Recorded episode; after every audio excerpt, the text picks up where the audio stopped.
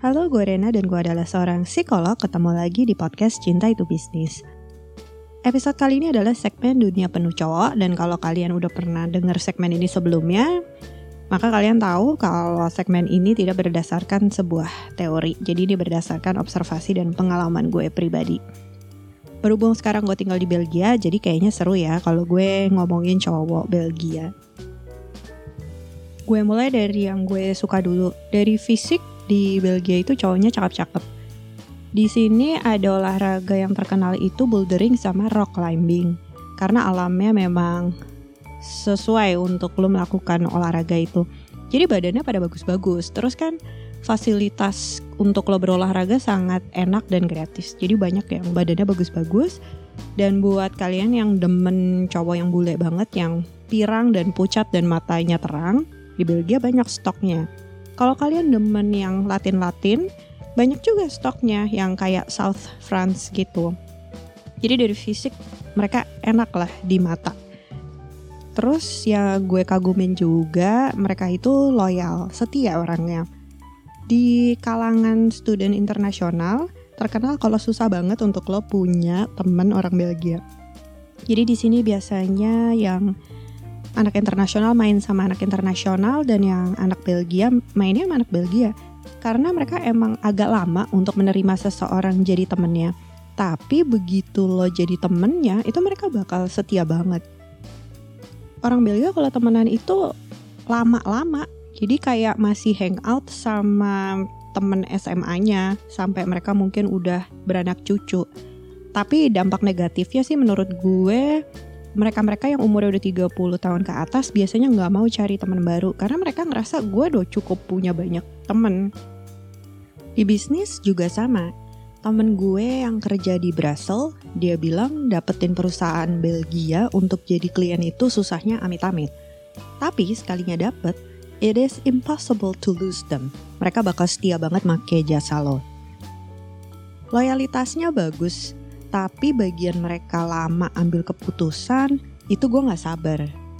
Ini masuk area abu-abu sih menurut gue. Mungkin ada kalian yang menganggap ini sebagai hal yang positif. Orang Belgia lama kalau ambil keputusan.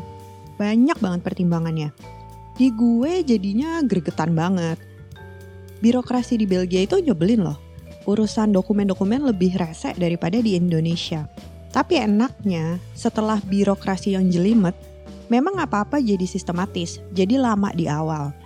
Contohnya gue dapat KTP itu sampai sebulan, tapi habis itu emang pendataannya rapi. Kayak urusan vaksin, itu vaksin centernya udah punya data soal riwayat gue ke dokter. Integrated lah, tapi privacy tetap terjaga.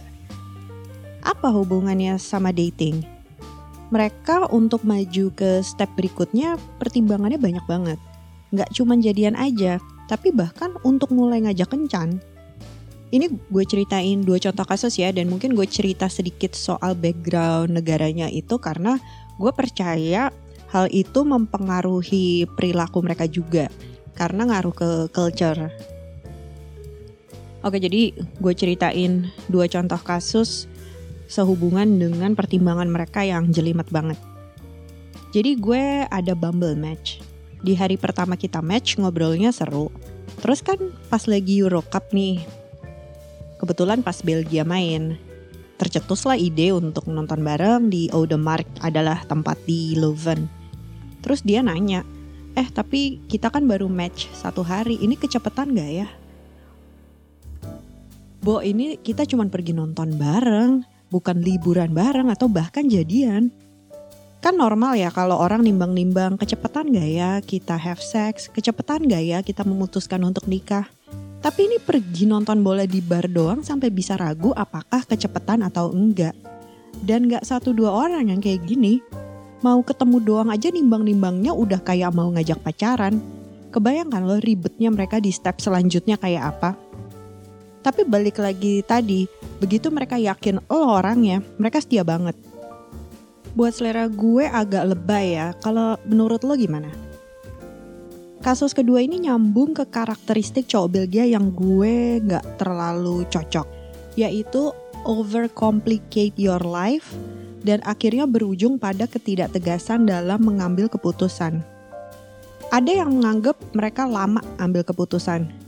Kalau gue ngelihatnya indecisive, jadinya emang pengambilan keputusannya juga jadi lama.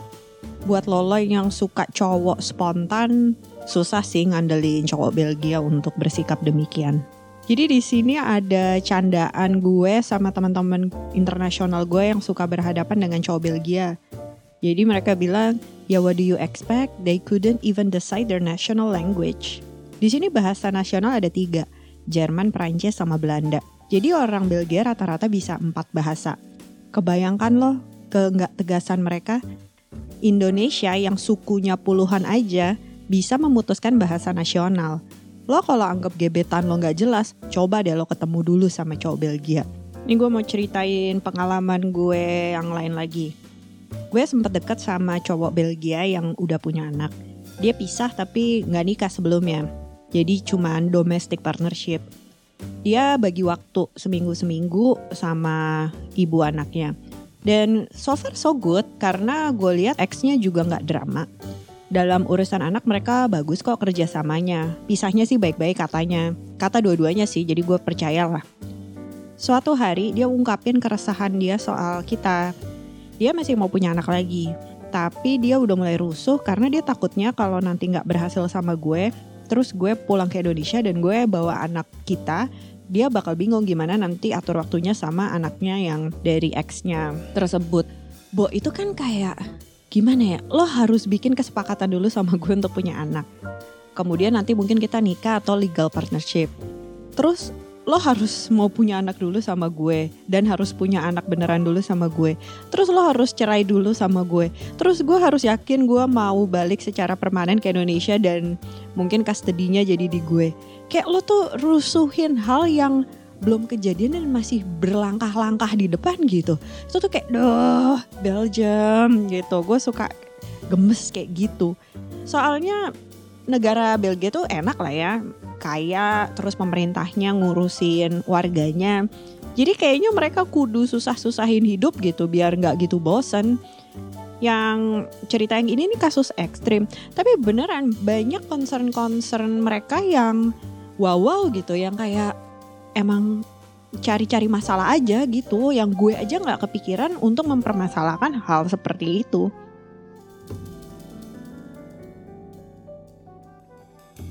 Orang-orang yang pernah tinggal di Singapura atau kota besar yang fast face itu suka gregetan sama orang Belgia karena kayak lelet soalnya mereka itu musingin hal-hal yang bukan hanya beberapa langkah ke depan ya tapi belum tentu kejadian.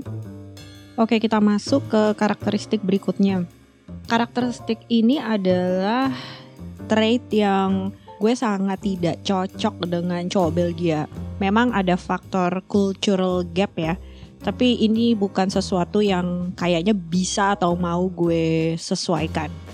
Jadi Belgia itu kan negaranya kecil ya. Buat mereka 30 menit berkendara hitungannya udah long distance lo kebayangkan gue yang lahir dan besar di Jakarta dan biasa gitu ke kantor lamanya satu jam perjalanan buat mereka 30 menit itu udah long distance. Jadi kalau jarak rumah lo dan rumah pacar lo itu 30 menit buat mereka itu udah long distance relationship. Karena kayak gue kan tinggal di Leuven ya. Terus kota besar terdekat itu Brussels. Brussels tuh ibu kotanya. Itu jaraknya 30 menit jadi udah antar kota kalau gue ke Antwerp itu satu jam. Ya gue yang orang Jakarta itu biasa banget kan. Buat mereka tuh udah bener-bener kayak lo pacaran beda kota. Kayak Jakarta Jogja tapi bukan kayak Jakarta Bekasi. Di poin ini gue rasa cowok Indonesia jauh lebih oke okay dari Belgia. Makanya guys nggak semua yang barat-barat itu selalu lebih baik. Emang orang Belgia itu terbiasa dengan travel time sekitar 10 menit sampai 15 menit. Dan 10 menit 15 menit itu kalau lo naik sepeda. Jadi kalau 15 menit naik mobil itu udah jauh. Ya satu jam naik mobil ya udah kayak udah pindah kota buat mereka. Cuman kan kalau mereka kayak memberikan argumentasi itu ke gue kayak gue jadi what are you maniacs are talking about?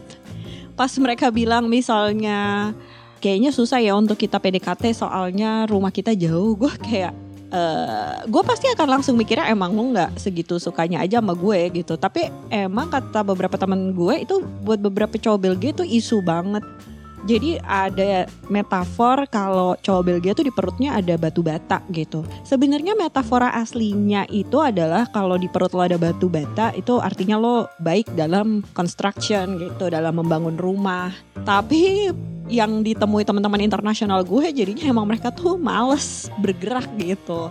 Ini sebenarnya nggak 100% gue temuin sih, maksudnya masih ada kok cowok-cowok Belgia yang mau usaha tapi mayoritasnya begitu. Kalau yang overcomplicate tadi tuh kayaknya hampir 100% cowok Belgia kayak gitu. Gue sampai pernah punya aturan bahwa gue mau dating sama cowok Belgia, tapi yang 20-an, yang di bawah 30 tahun. Secara gue umurnya udah 30-an ya. Jadi kan wajar sebenarnya kalau gue dating sama cowok 30-an. Tapi gue akan mau dating sama cowok di atas 30 kalau mereka bukan orang Belgia. Kalau emang Belgia gue maunya yang di bawah 30 tahun. Kenapa?